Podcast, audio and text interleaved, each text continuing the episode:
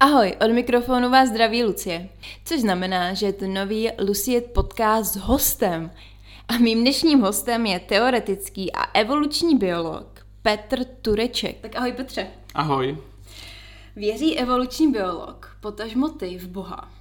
No, to je hrozně zajímavý. E, jako spousta evolučních biologů, který znám, jsou schopní věřit v Boha. Spousta jsou zároveň takový jako militantní ateisti. A já tady z toho pro sebe jsem si našel takovou cestu, že e, jako samozřejmě nějakým způsobem pohrdám e, formalizovanou církví, mm. pohrdám nějakým tím jako hierarchickým zřízením, kdy mi někdo říká, jako co bych měl nebo neměl dělat. Jo, to mi přijde úplně jako debilní, ale vlastně ten Bůh v nějakém takovém jako deistickém principu mi nepřijde jako úplně vyloučený, ale e, jako ta moje cesta z toho ven je taková, že e, dělám, jako bych v Boha nevěřil, mm-hmm. protože s tím, co se podle mě jako vlastně ve světě děje, tak i kdyby ten Bůh existoval a něco po mně chtěl, tak já bych ho neposlouchal, protože si myslím, že je to blbec. jo? Takže moje chování není závislý na tom, jestli si myslím, že ten Bůh existuje nebo neexistuje. Jo? To znamená jako z pohledu změšku samozřejmě se vlastně jako eh, chovám jako ateista, nějaký jako rozumným způsobem poučený, který jako chápe, že ta kooperace mezi lidma se vyplatí, i když není garantovaná nějakou to jako Eh, externí že jo, identitou, ale eh, prostě nepotřebuju věřit v žádného jako boha konkrétního. A vlastně trochu mě rozčilují lidi, kteří se k některému typu jako toho vztahování k božství přimknou, protože vzhledem k tomu, jaká obrovská variabilita je mezi lidma, v co jsou schopní věřit, jo? Jako ta, to znamená, jako počet těch systémů, který nějakým způsobem jsou konzistentní, je tak obrovský, že přihlásit se jako preferenčně k jednomu z nich mi přijde vlastně strašně omezený. Jo? Mhm. Kde se vzala ta vášeň pro studium, kterému se jako ty věnuješ, nebo práci. Jo, to je, uh, u mě je to prostě tak, že vždycky je to vlastně asi determinovaný tím, uh, jestli mám dobrýho učitele, jo? že třeba na základce jsem se dost identifikoval s nějakou jako dráhou spisovatele, bavila mě čeština, protože jsme mhm. měli skvělého vlastně učitele na, na jako literární vědu a jako na češtinu obecně. No a pak jsem přišel na Gimple a tam jsme měli na češtinu učitelku úplně hroznou nakonec a ještě se nám předtím jako nějak ty učitelé střídali, takže vlastně tady o to jsem ztratil zájem a hmm. poslouchal jsem nějakou prostě nejdřív nějaký rádio, pak nějakou MP3, takže z češtiny vlastně nevím vůbec nic, ale měli jsme úplně vlastně fantastického učitele na biologii a měli jsme taky výborného matikáře. Jo? To znamená, to jsou nějaký pak ty předměty, ve kterých já jsem jako věděl, o co jde. To znamená, že e, potom vlastně takovou tu svoji jako dráhu, nebo řekněme to jako současný zaměstnání, tak je do určitý míry kombinací třeba té matematiky a té biologie. A je to daný přesně jenom tady tím, jo. Ale ještě pak během e, zase bakaláře, kdy nás tam nutili dělat prostě nějakou histologii a morfologii a někdo po nás chtěl, aby jsme si pamatovali nějaký aminokyseliny, tak to mi přišlo úplně zase jako pod mojí úroveň a e, strašně jsem tyhle ty jako přednášky jako nesnášel, nechodil jsem na ně, horko těžko jsem nějak jako prolízal, ale zase mě strašně bavily jako přednášky třeba e, docenta Kratochvíla, který mluví o religionistice, o filozofii, jo, který vlastně u nás garantuje katedra filozofie a dějin přírodních věd. Jo? Takže já jsem zase takhle vždycky jako prodělal určitý eh, zklamání při tom přechodu, ale díky tomu jsem si podle mě jako našel a dost jsem si tak jako osvojil jiný ten obor. Jo? To znamená, že já dneska jsem na té katedře filozofie a dějin přírodních věd, ale dělám tam tu teoretickou biologii. No. Takže mm-hmm. prostě Takhle to je. A do toho se pořád ještě jako snažím psát, takže nějakým způsobem propoju i tu jako základkovou identitu a je to jako dobrý. a pomohlo ti uh, toto studium k tomu, abys jako líp pochopil sám sebe? Určitě. To, to je, myslím, eh, jeden z hlavních důvodů, proč třeba mě ta biologie tak jako zajímá, proč mě tak zajímá jako evoluční biologie, jo? že prostě eh, zkoumat jako proč chci právě to, co chci, jestli to dává nějaký smysl v tom celkovém obrázku, nebo jestli to je jenom nějaký jako vrtoch, nějaká jako, jo, e, fakt jako jedinečná výjimka, anebo jestli to dává smysl v nějakém tom jako systému těch těch ostatních jako e, jo, typů vztahování se ke světu, který jako sdílíme s mravencem a tamhle se stromem, jo, mm. prostě tohleto, tohleto je zajímavý. A teda ta filozofie, nebo spíš jako četba nějaký té filozofické literatury, tak ta úplně Eh, mi pomáhá třeba jako formulovat to, co si o sobě nebo o světě myslím. Jo? Protože i když si ty lidi myslí něco jiného, tak se člověk vlastně skrze ty jejich texty naučí ten jazyk, jak se tady o tom dá mluvit. Jo? No. A je něco, co tě uh, při tom studiu zarazilo a totálně to změnilo celý tvůj pohled uh, na chápání sám sebe nebo celkově společnosti? Um, no, eh, to jsou jako možná Jo, asi, asi do určitý míry. Jo, jakoby hodně můj pohled na celkově biologii změnil jeden, jeden článek, já nevím, kdy to bylo, to bylo 2014, nebo možná ještě o něco dřív, a byl to takový článek, který docela přesvědčivě dokazoval, že funguje i dědičnost získaných vlastností. Jo? Že když se něco naučí starý myšák, třeba když se naučí bát se smradu třešní, což prostě on se tako jednoduše navodí, to je jako jedna molekula, kterou jim tam pouštějí, a přitom, když ta molekula se tam jako objeví, tak jim dávají do paciček elektrošoky. Je to jako krutý, já bych takový jako experiment nedělal, ale myslím si, že je hrozně důležitý. Ale potom ty jeho potomci, i když on se s nima nikdy neviděl, jo, i když prostě jsou eh, prostě vychovaný odděleně od toho otce, otce, i když vlastně i to oplodnění probíhá ve skumavce, takže on u toho fakt jako není. Tak ty jeho potomci e, vykazují třeba strach tadyhle z toho konkrétního podnětu, z toho nějakého zápachu, který jim tam pouštějí. A když se jim vypitvají mozky, tak je vidět, že od těch jakoby, eh, od té čichové kůry jim vede opravdu jako silný svazek neuronů do nějaký jako amygdaly nebo někam, což je centrum emocí, který zároveň jakoby řídí e, v té kaskádě tu únikovou reakci. Takže oni vlastně po něm opravdu přesvědčivě na neurologické úrovni zděděj nějakou vlastnost, kterou on si jako napodmiňoval, kterou si hmm. jako osvojil za svého života. No a potom, tady o to jsem se začal samozřejmě a jako jinak, víc zajímat. Můžu, no. to je teda jenom díky té první generaci, že fakt po té první to je neuvěřitelné. Já bych čekala, že to bude trvat Právě, jako že vůbec. Je, jo, jakože, a tohle to je strašně zajímavý a podle mě hrozně je to relevantní i třeba pro evoluci člověka, protože no. my jsme strašně učenliví a jako těm myším zase tak vzdáleně příbuzný nejsme. Jo, jako t- tam Mys, nejsem si jistý, jak moc u těch věcí jako neurologických, ale i u lidí, už jsou, samozřejmě s lidmi nemůžeme dělat takovéhle experimenty, ale ukazuje se, že třeba lidi v Nizozemsku, kteří e, prošli během druhé světové války hladomorem, tak i jejich vnoučata mají mírně e, jako ovlivněný jako ty vlastnosti, které souvisejí s metabolismem, jo? že třeba jako líp ukládají e, ty zásoby do toho těla, jo? Že, a tohle je možná taky takový důvod, proč e, speciálně mezi afroamerickou populací je taková obrovská incidence obezity, protože ty lidi mají za sebou opravdu jako krušnou historickou zkušenost a najednou jejich potomci se ale ocitají v kontextech, kde laciný kalorie jsou na každém rohu. Jo? A oni, a najednou ty jejich těla vlastně jsou fakt jako několika generacema nadrátovaný k tomu, aby i s málem dokázali dobře vít, aby ty tuky ukládali a oni najednou u nich to jako, oni se najednou vyskytují v podmínkách, do kterých už to tělo jako není takhle ukovaný a udělají tu obezitu. Ale zase na druhou stranu, protože oni už mají toho jídla dost, tak je možný, nebo skoro jistý, že jejich děti, případně děti jejich dětí, ono to jako postupně, že se takhle mm. překrývá, tak ty už budou schopní nakládat s těma kaloriema z toho všeho jako hovězího masa z těch hamburgerů tak rozumně, aby to tu obez, obézní postavu, která je prostě problematická, souvisí, že třeba s kardiovaskulárníma chorobama, aby tohle to jako negenerovali. Hmm. Jo? A to je vlastně nějaká evoluce, která se odehrává úplně bez selekce. Jo? Hmm. To znamená, že nějaký ten jako neodarwinistický proud, který se předtím prosadil a, a jako na, na několik desetiletí vlastně jako ovlád ten mainstream, tak vlastně vů, není vůbec, to není všechno, co, o co v té evoluci jde.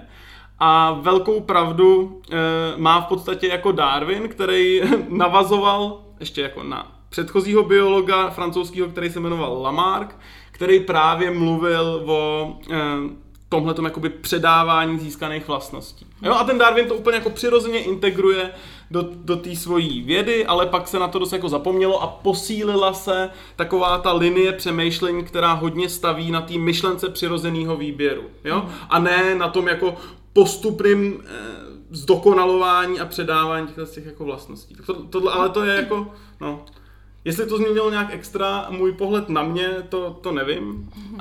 ale vlastně asi do určitý míry, jo. Protože mi takhle vlastně připadá, že věci, které zažili moje rodiče, no. vlastně musí mít neuvěřitelný vliv teda jako na mě, jak já vnímám ten svět. No, to mají. A, a, a zajímavý na, na tom no. je, že, nebo teda takhle, ono tohle to asi bude mnohem důležitější u těch myší než u lidí, protože lidi mají právě celou tu vrstvu té kultury, kterou si to jsou schopní naučit, kterou si hmm. jsou schopní ty děti jako líp do toho světa ukotvit, jo. A, ale zároveň, jako do toho okamžiku, v tom okamžiku, kdy ty jsi byla počatá, mm. tak ty zkušenosti, které do té chvíle samozřejmě měli tvoji rodiče, tak mají vliv na třeba na skladbu eh, takzvaných malých RNA v té jako zárodečné cytoplazmě, v tom vajíčku a v té spermii. A tyhle ty malý RNA třeba přímo eh, jako to není ten základ, ta základní informace, podle který se staví ten protein, to není jako to, co je v tom v té DNA, ale tyhle ty malý RNA mají kapacitu vlastně měnit třeba to, jak bude ta DNA molekula zmuchlaná. To znamená, ke který části jakoby toho kódu se nějaký ty enzymy, který na základě té sekvence vyrábějí proteiny, tak k jaký části se dostanou a k jaký části se dostanou hůř. To znamená, oni nemění přímo tu informaci, ale oni ovlivňují její čtení. Jo? A stejně tak jako tu samou knížku člověk s různýma zkušenostmi bude číst různě, hmm. tak stejně tak ty těla těch zárodečných buněk v podstatě, ale pak samozřejmě i všech těch dalších buněk těla, že jo? protože to se pak jako do toho rozdělí. Ale stej, jako stejný kus nějaký DNA prostě budou různý těla číst různě.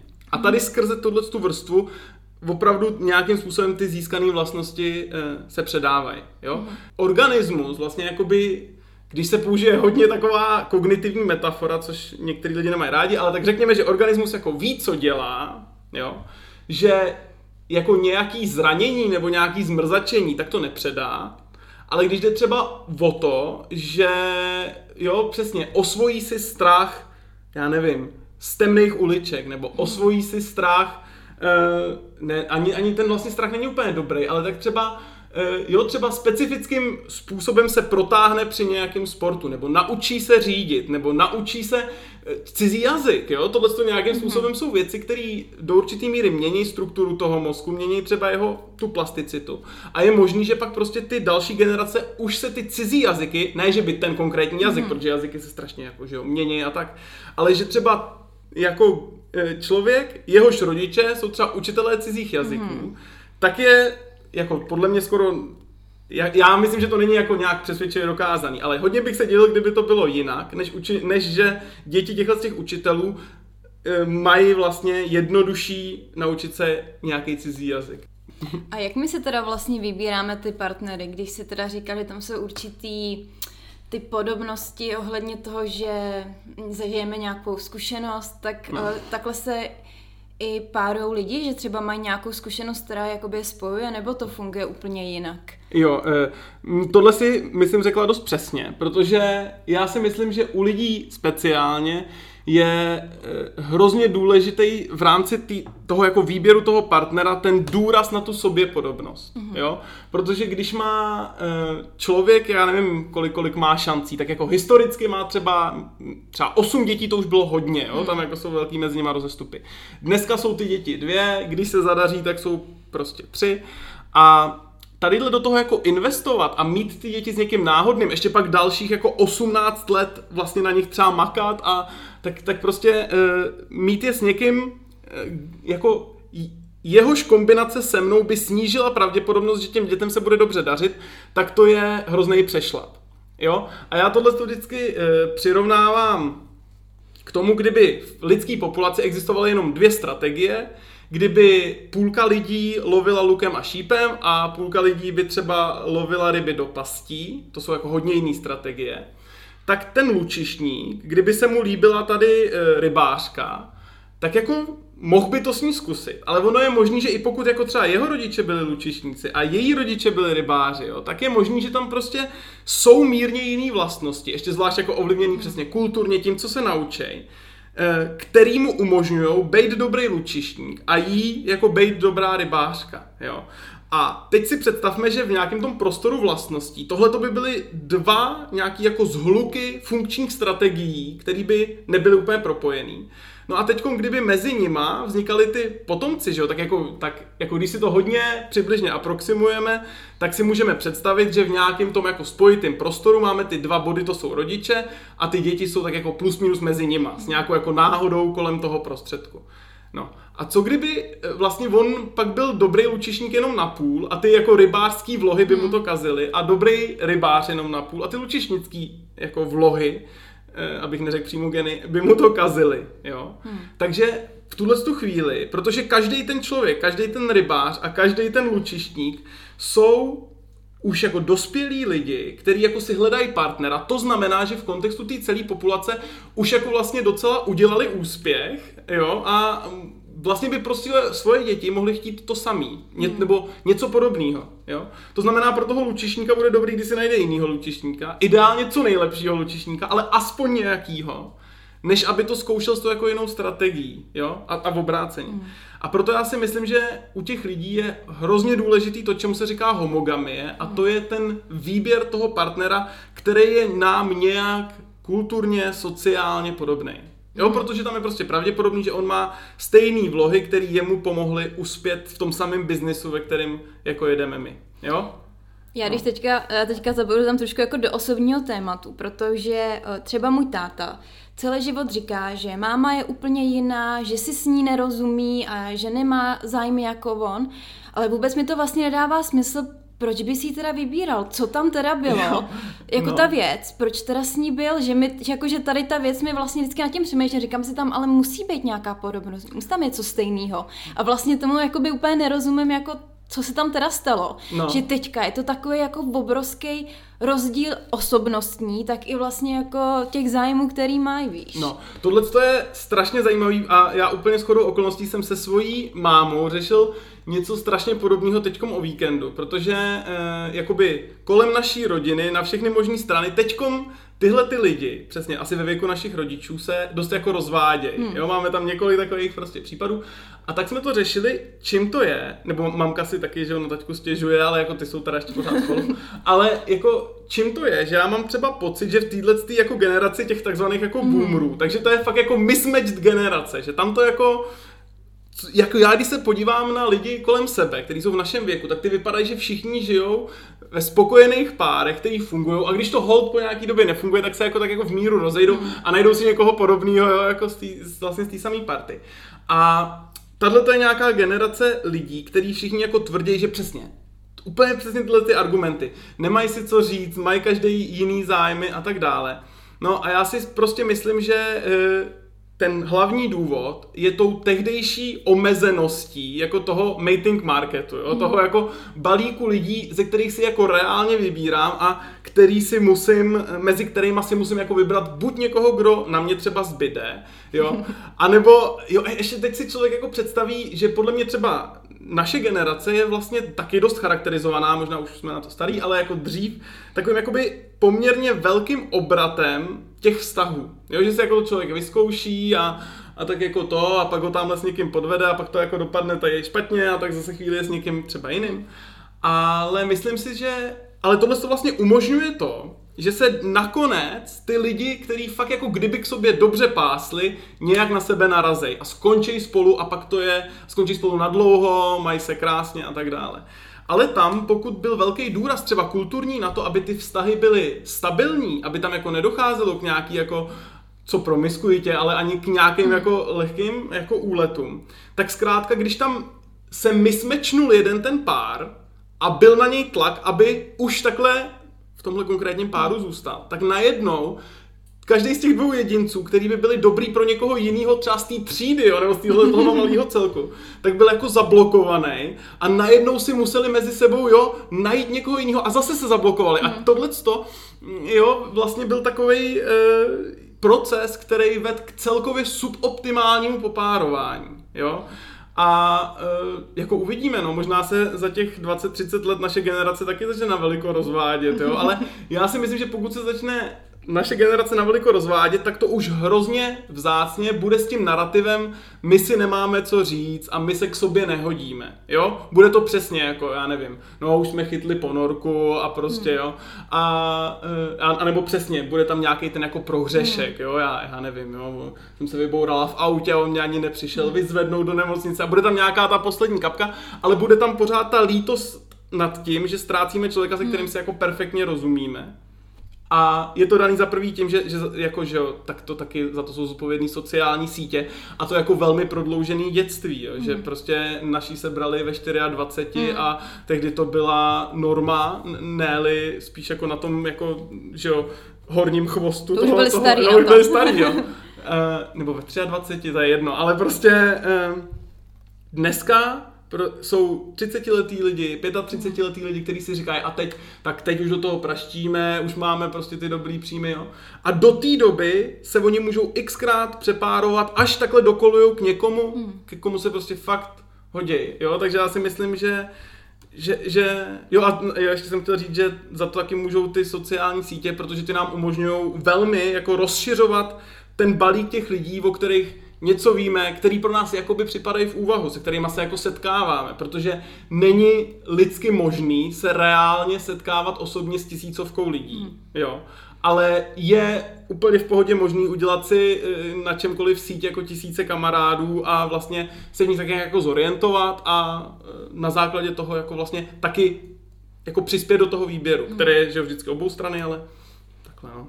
Mě ještě napadlo, když se vezme takový ten základní bod. Ty lidi se poznají, nějaký čas se poznávají, pak se vezmou a žijou třeba spolu dalších 30 let.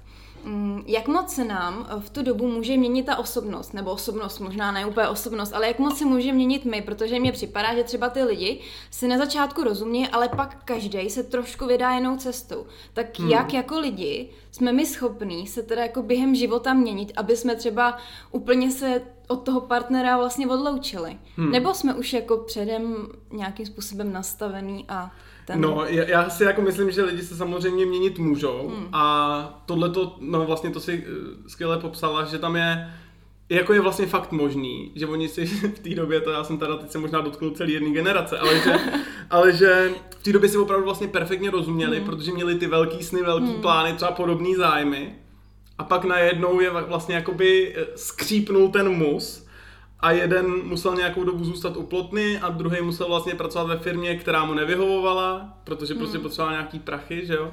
A je pravda, že když já teď mluvím jako o svojí generaci nebo o svých prostě jako těchto těch kontaktech, tak to jsou vlastně většinou lidi, kteří jsou buď v nějaký jakoby akademický nebo v podstatě umělecký sféře, který vlastně jakoby dělají to, co je baví. A často jsou tam teda jako v rámci toho popárovaný jako akademik s akademikem a muzikant s herečkou, jo, nebo takovým mm. jako mhm. způsobem. A ty jako vlastně oba dělají jako to, co je baví a dál se v tom nějak jako zlepšují, ale není tam Jo, jako mají k tomu ty predispozice, tak tudy dál jako jedou, ale jedou dost spolu, že tam jako mm. asi není ten moment, že by se jeden vychýlil a teď by mezi nima přesně mm. jako rostlo to jako hodnotový a zkušenostní mm. schizma, který by je najednou dovedlo k tomu, že po 30 letech se na sebe podívají a řeknou, sakra, co je to jako za člověka, no. Ale tak já, já nevím, no doufám, doufám, že eh, všichni lidi, ne vlastně nejenom asi ty akademici, i, i samozřejmě kamarádi, který mám mimo akademickou sféru, tak mi přijdou, že jsou vlastně jako vlastně jsou skvěle popárovaný. Mm. Vlastně vůbec oni jsou možná ještě líp popárovaní než ty lidi v akademické sféře, protože mají ten eh, rybníček mnohem, mnohem širší. Ne? Já si teď takhle vzpomenu na pár jako spolužáků, že, který jsem tak v životě nabral a přijde mi, že všichni jsou vlastně člověkem, který se k ní jako strašně hodí. Úplně jako, mm. ale strašně. Jo, jako, no já to, to nebudu rozvádět, ale ta, jako tam mám pocit, že vzniká hmm. jako úplně skvělý jádra té pak jako další společnosti. Takže tak, já si myslím, že ten člověk má jako vlastně takový dost robustní jádro a hmm. s tím samým jádrem dokáže udělat takovou tu jako vyklidněnou praxi, jo. Ale pořád tady je vidět, že jo, strašně nějaká ta činorodost, jo. Prostě já hmm. jako Myslím si, že většina lidí by se s tím lockdownem nevyrovnala, takže by si tady nakoupila jako 8 akvárií a prostě pěstovala v tom nějaký jako exotický zvěřinec. Jo? To je prostě Jo, to zase je nějaký ten, ten otisk toho člověka, jo? Že, že prostě no, každý jsme nějaký a je to vidět na, na těch jak našich domovech, tak na těch našich článcích, tak na těch našich, já nevím, písničkách. Prostě všechno je tak nějak jako s tím člověkem spojený. No. A mě ještě napadlo, um, které věci se vlastně dají získat a které se nedají získat. Když se třeba vezme IQ, tak dejme tomu, že mám, já nevím teda, jaký mám IQ, nevím, nějaká klasika, třeba 105, nevím, to asi máš víc. Jo. No. Já jako nevím, já se, teda takhle, já e, docela jako vlastně kritizuju ten jednoduchý koncept IQ, který jako mm. předstírá, že to je jedna podložní vlastnost. Mm-hmm. Jo, tohle je založený na takový jako divný e, věci, které se říká jako faktorová analýza, mm. že když necháme lidi splnit jako spoustu úkolů a pak statisticky hledáme, kolik třeba různých dimenzí podložních hmm. by nám predikovalo správnost odpovědí na těchto těch jako třeba 2000 otázek, tak spousta těchto analýz jako vede na to, že s drobnýma niancema je pod tím jako jeden jediný faktor, který se říká třeba faktor G a na něm je pak jako vlastně takový, jako, de, jako takový derivát založený ten koncept IQ. Jo? Ale já si prostě myslím, že eh, každý mozek do určitý míry funguje jinak každý člověk přemýšlí jinak, ale jakmile už si vychodí jednu tu cestičku, kterou je schopný dosahovat těch jako rozumných předpovědí o světě nebo rozumného, rozumný kapacity jako řešení úloh, tak uh, už vlastně hlavně posiluje jakoby tuhle tu mozkovou fakultu. A protože prostě někdo má to maximum na téhle jedné z mnoha dimenzí vysoko a někdo má maximum na jedné z těch mnoha dimenzí jako níž, ale zároveň má třeba vymakaných těch jako dimenzí víc, hmm. jo, tak to nakonec vede e, k tomu, že se ty lidi nějak jako jsou schopní seřadit podél jako jedné osy, co, co mu se dá říkat jako kvalita schopnosti odpovídat na otázky typu, který se objevují v IQ testech. Na to jsem se no. právě chtěla zeptat. To, o tom jde, jako já nepochybuju o tom, že jsou různý druhy mhm. inteligence, mm. s kterými jakoby můžeš pracovat, ale mě jde přímo o to, jakoby, o ten klasický IQ test, jestli opravdu jde to v úzovkách vokcat. A třeba, uh, dejme tomu, když teda řeknu, že mám těch 105, abych se třeba dopracovala na těch 120. Jo, to já si myslím, že je určitě možný, protože si myslím, že se dá dost dobře trénovat ta schopnost právě jako mm. odpovídat na ty otázky v IQ testech. Mm.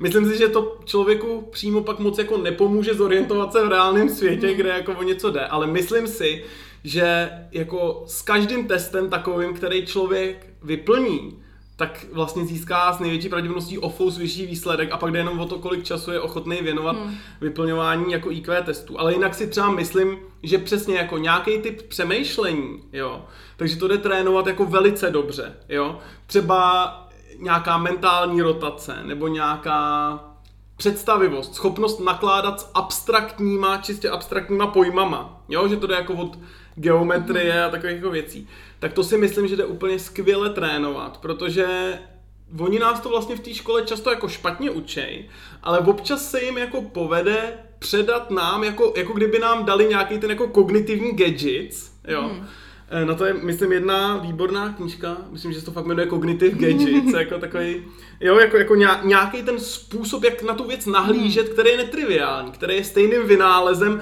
jako je prostě tady akvárko, který neprosakuje, nebo tady hmm. mikrofon, že vlastně nějaký, ale je to jenom jako myšlenkový konstrukt, který nám třeba pomůže, já nevím, řešit soustavy diferenciálních rovnic, nebo který nám pomůže představovat si v hlavě řezy nějakýma trojrozměrnýma objektama. Tak to jsou takové věci, které se dají podle mě naučit vlastně strašně dobře. Jo. A pak je podle mě občas jako problém, že třeba eh, jako teda na vysokoškolskou matiku, tak tam jsem měl teda taky výbornou učitelku, ale co jsem pak jako koukal, jak některý jiný lidi prošli jako těma cvikama, jo, z té matiky, tak mně to přišlo, že eh, oni se hrozně jako by právě jenom učili, jak ovládat tenhle ten hmm. gadget, jo, jak jako vlastně kouknout na nějakou jako složitou, eh, jako na nějaký integrál složitý a představit si, jaký by tam mohli udělat tyhle ty triky, aby z toho teda dostali nějaký to jeho nejjednodušší vyjádření, který by jim tam jako umožnilo dosadit a spočítat nějaký ten určitý integrál, tak eh, že vlastně oni často nevěděli, co tím jako se dá řešit, ale uměli strašně výborně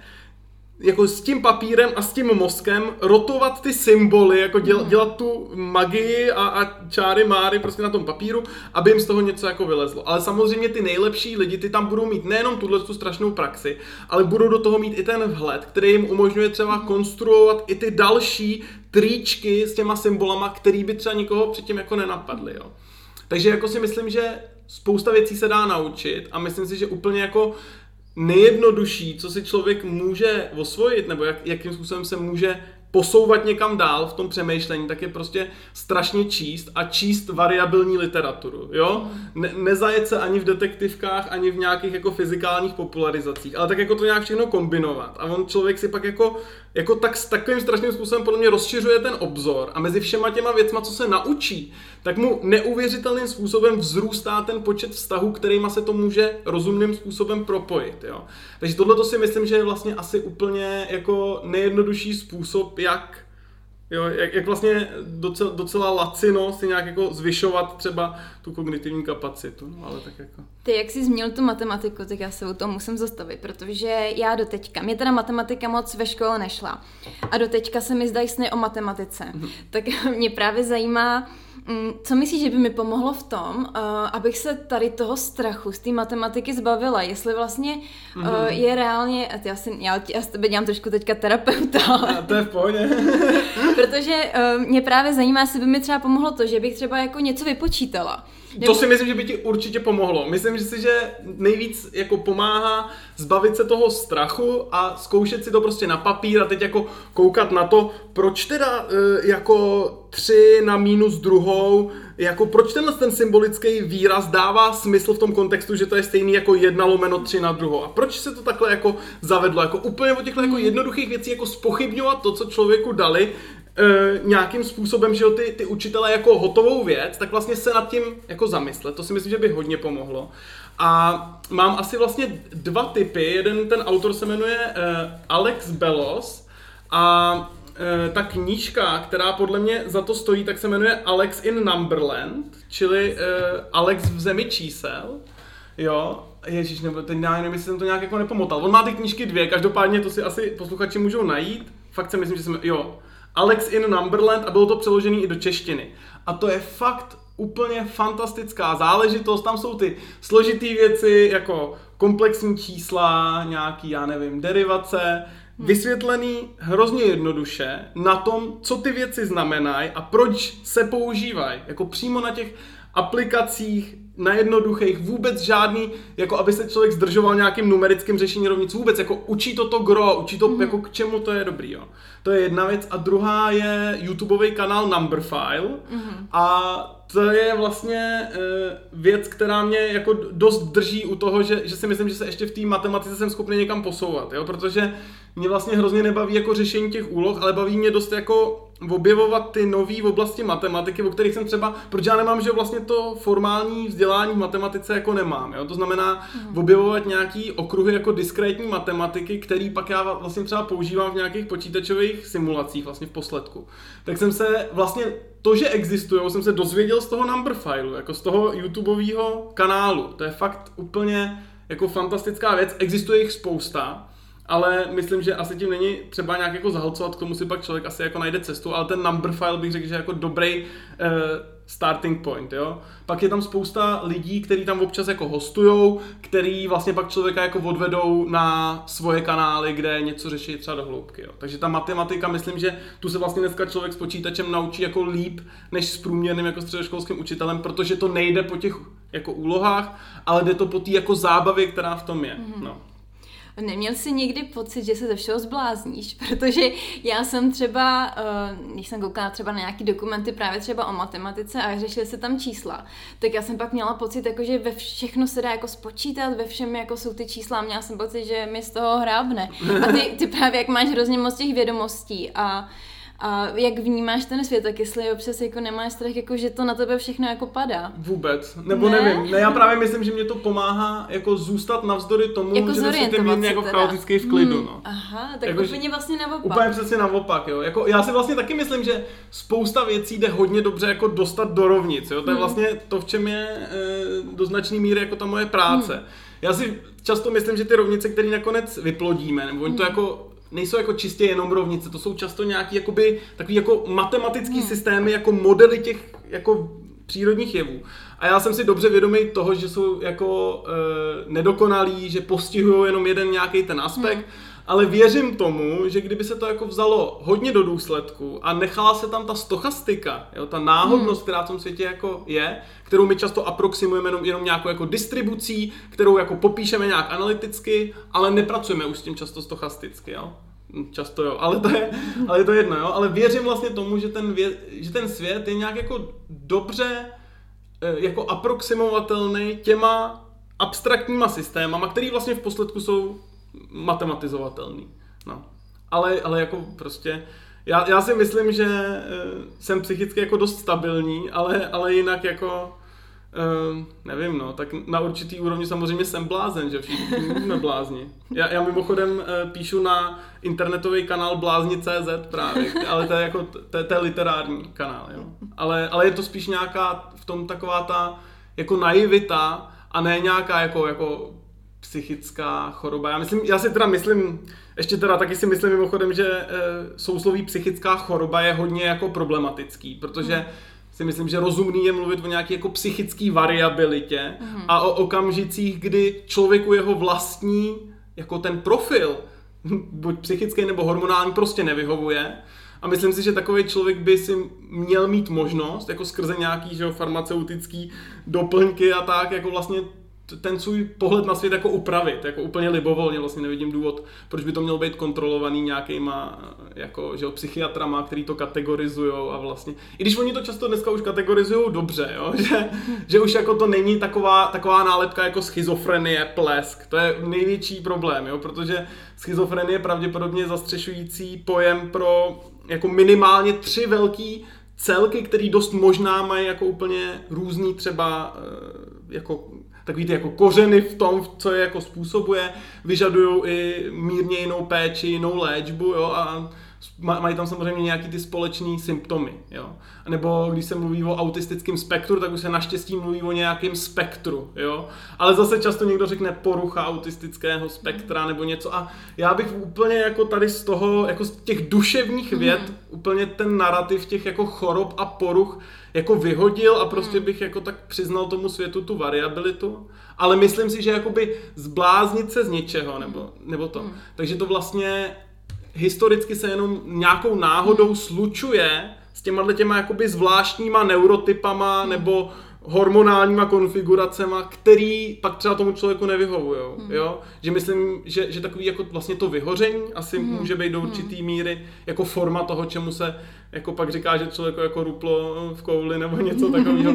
A, a musíme se vlastně podle mě s tím jazykem snažit nakládat tak, aby on na ten svět jako dobře seděl, aby byl jako bezpředsudečný a aby nevytvářel uh, jako problémy tam, kde nejsou, kde hmm. stačí prostě uh, si tak nějak jako jenom přiznat, že, že prostě, no, že, že každý jsme ztracený a každý jsme mhm. jako, no, nějaký. Takže eh, snaha o to, aby byl člověk psychicky zdravý, je vlastně jakoby nesmyslná na jednu stranu? No, eh, já si myslím, že by mělo, já se tady v tom nevyznám, jo, a asi bych se k tomu úplně neměl vyjadřovat, ale myslím si, že eh, psychický zdraví je hrozně zavádějící pojem. Já si mhm. myslím, že by bylo lepší říkat jako psychická pohoda, a myslím si, že snaha o to, aby byli lidi prostě psychicky v pohodě, aby byli hmm. šťastní a spokojení, takže to na tom není vůbec nic marného, jo. Hmm. Jenom najednou, když se to z toho dělá takový, jako že člověk někam přijde jako do servisu a tam mu řeknou, uh, prostě, no tak jako tam jsou pak ty dva extrémy, buď mi řeknou, no máte málo dopaminu v zimě a dají mu nějaký prostě prášek. A druhý extrém je,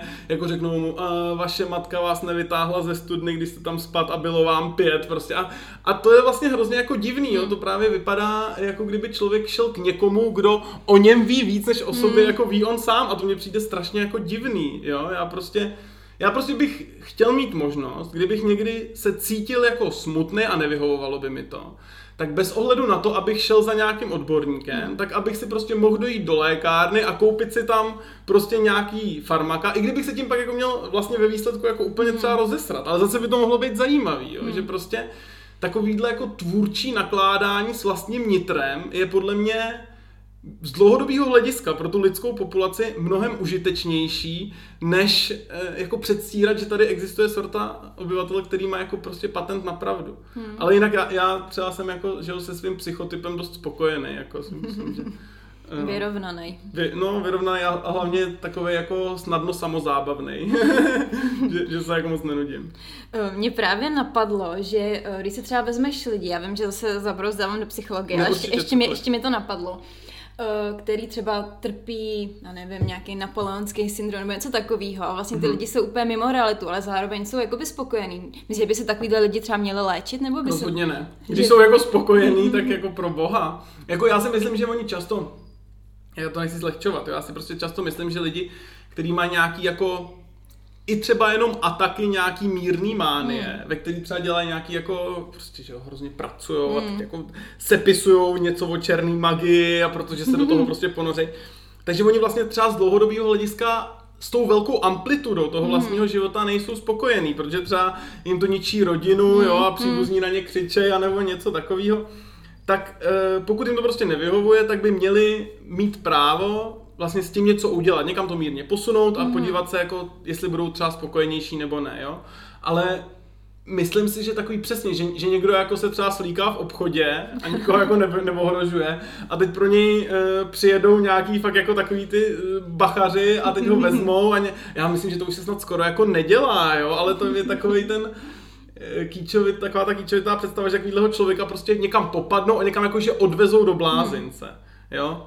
A to si myslím, že ve chvíli, kdy ten člověk jako byl šťastný a, a samozřejmě jako nikoho neohrožoval, takže to je úplná zhůvěřilost. Mm. A myslím si, že to jako časem zmizí, jo, že za to se ani není třeba příliš jako zasazovat, ale s tím, jak se jako víc a víc pokračuje v nějak, ono to jde samozřejmě pomalu, ale jak se pokračuje v takovém tom uznání lidské svobody mm. a, a nějakého práva na sebeurčení, jo, tak třeba e, nějaká jako transidentita nebo, nebo mm. něco takového, tak už bylo, teda doufám, že neplácám nějaký blbosti, ale před několika lety už to vlastně bylo jako vyřazený ze seznamu psychických mm. chorob, jo, už jako dlouho předtím, nebo nevím jak dlouho předtím, už třeba jako homosexualita byla taky mm. vyřazená Eh, z toho balíku psychických chorob. Už se o tom mluví jako mm. o hmm. nějaký identitě. Jo? A já si myslím, že tohle to vlastně čeká spoustu těch věcí, které my tam dneska mm. kategorizujeme eh, jo, jako, jako nějaký poruchy nebo choroby. Prostě je to součást nějaký té osobnosti mm. a jako jasně, no tak když má člověk barvu vlasů, která mu nevyhovuje, tak se hmm. může nabarvit. Když je smutnější, než mu vyhovuje, mm. tak by měl mít právo se libovolným způsobem rozveselit. Mm ale když je spokojený s tím a jenom to někomu přijde divný, tak ať si ten člověk, kterým to přijde divný, trhne nohou, že jo? Hmm. Každý prostě jsme svobodný. Mě teďka no. napadá trošku kontroverzní otázka a vlastně nevím, jestli mi na ní budeš jako schopen uh, odpovědět. Uh, ale jde mi o míchání genů, protože třeba někdo říká, že um, když spojíte nevím, třeba to afroameričana s Evropanem, tak jakoby je v tom nějaká budoucnost? Je to něco, co prostě jako no. nás může posílit nebo třeba oslabit? Eh, on, ono to je tak i tak. Vlastně opravdu dlouhodobě ty geneticky konzervativní linie na sebe nejsou moc zvyklí a my mhm. vlastně nevíme, pokud tam vznikne nějaký velmi specifický gen nebo sekvence genů, která tam fungovala, tak jak bude fungovat v kombinaci mm. s tím jiným. Ale pozor, ta příbuznost je ještě velmi blízká a může se tam projevovat takzvaný efekt heteroze, který se třeba často normálně se využívá třeba při šlechtění kukuřice, že jako ty jednoduchý plemena postupně jako vlastně atrofujou, můžou se tam hromadit nějaký mhm. škodlivý mutace. Ale právě to, když uděláme tu hybridizaci, když vezmeme dvě oddělené linie a spojíme je, tak z toho nakonec máme e, mnohem jako lepší potomstvo, protože s tím, mhm. jak se hromadí jakoby ty výhody, to je v té jedné linii, tak se ale taky hromaděj skrze něco, čemu se říká jako třeba genetický drift, mírně škodlivý mutace, jo, který vlastně v tom celém kontextu mm. fungují, ale vlastně mu nějak jako nepomáhají. A to, že se ty věci dají k sobě a třeba v další generaci se ještě rekombinují, mm. tak umožňuje těm perfektním, jako perfektně fungujícím částem toho kódu se jako osvobodit od těch e, mírně škodlivých stopařů. A pokud tady k tomu dojde, tak jakoby ty geny, které se předtím neviděli, ale jsou schopní hmm. spolu spolupracovat, si vzájemně kryjou záda.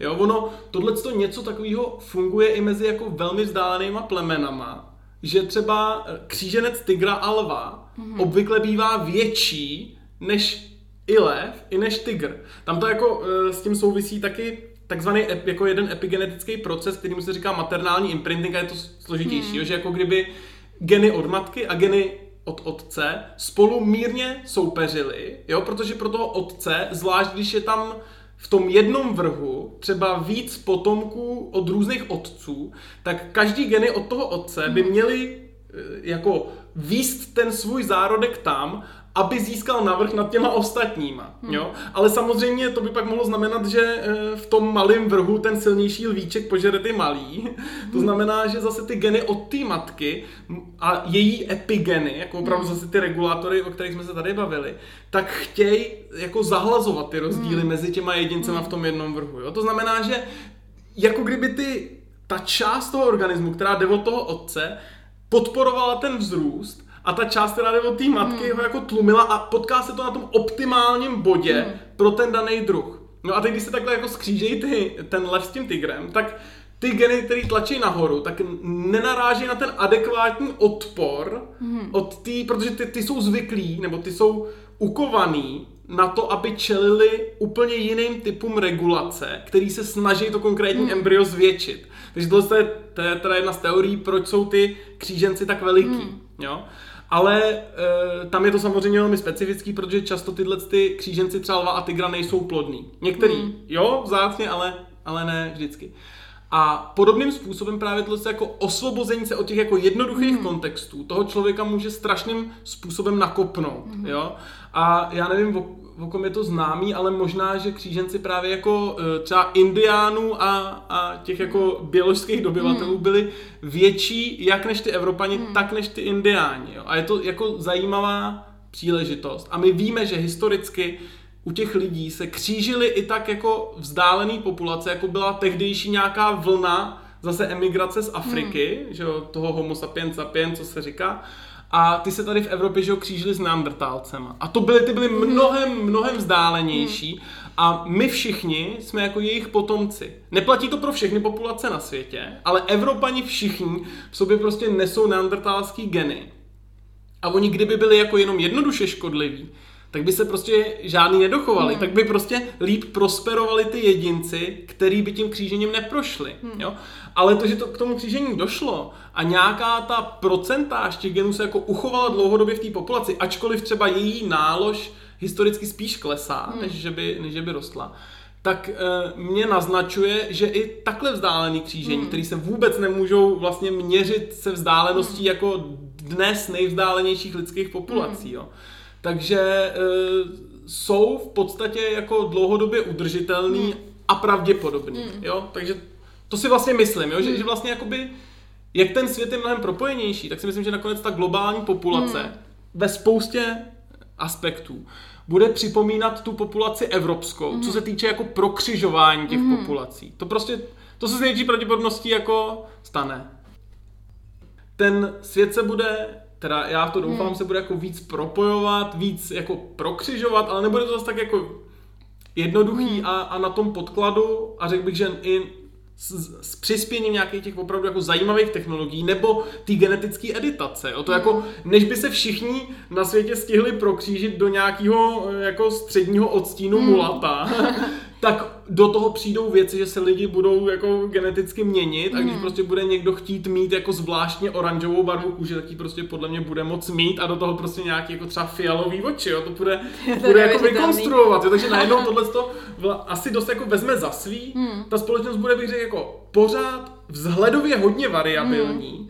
ale tak, jak dneska známe ten konkrétní koncept etnika, nebo mm. No vůbec není, nemá smysl mluvit o národech, jo? Mm. to je hmm. jenom takový jako vzestup a pád nějakého mm. jednoho konceptu, jo? tak, tak eh, to tam bude hrát vlastně mnohem větší roli, než jako jenom to prokřižování mm. prostý, jo? protože to, to postupuje mnohem pomalejc. No.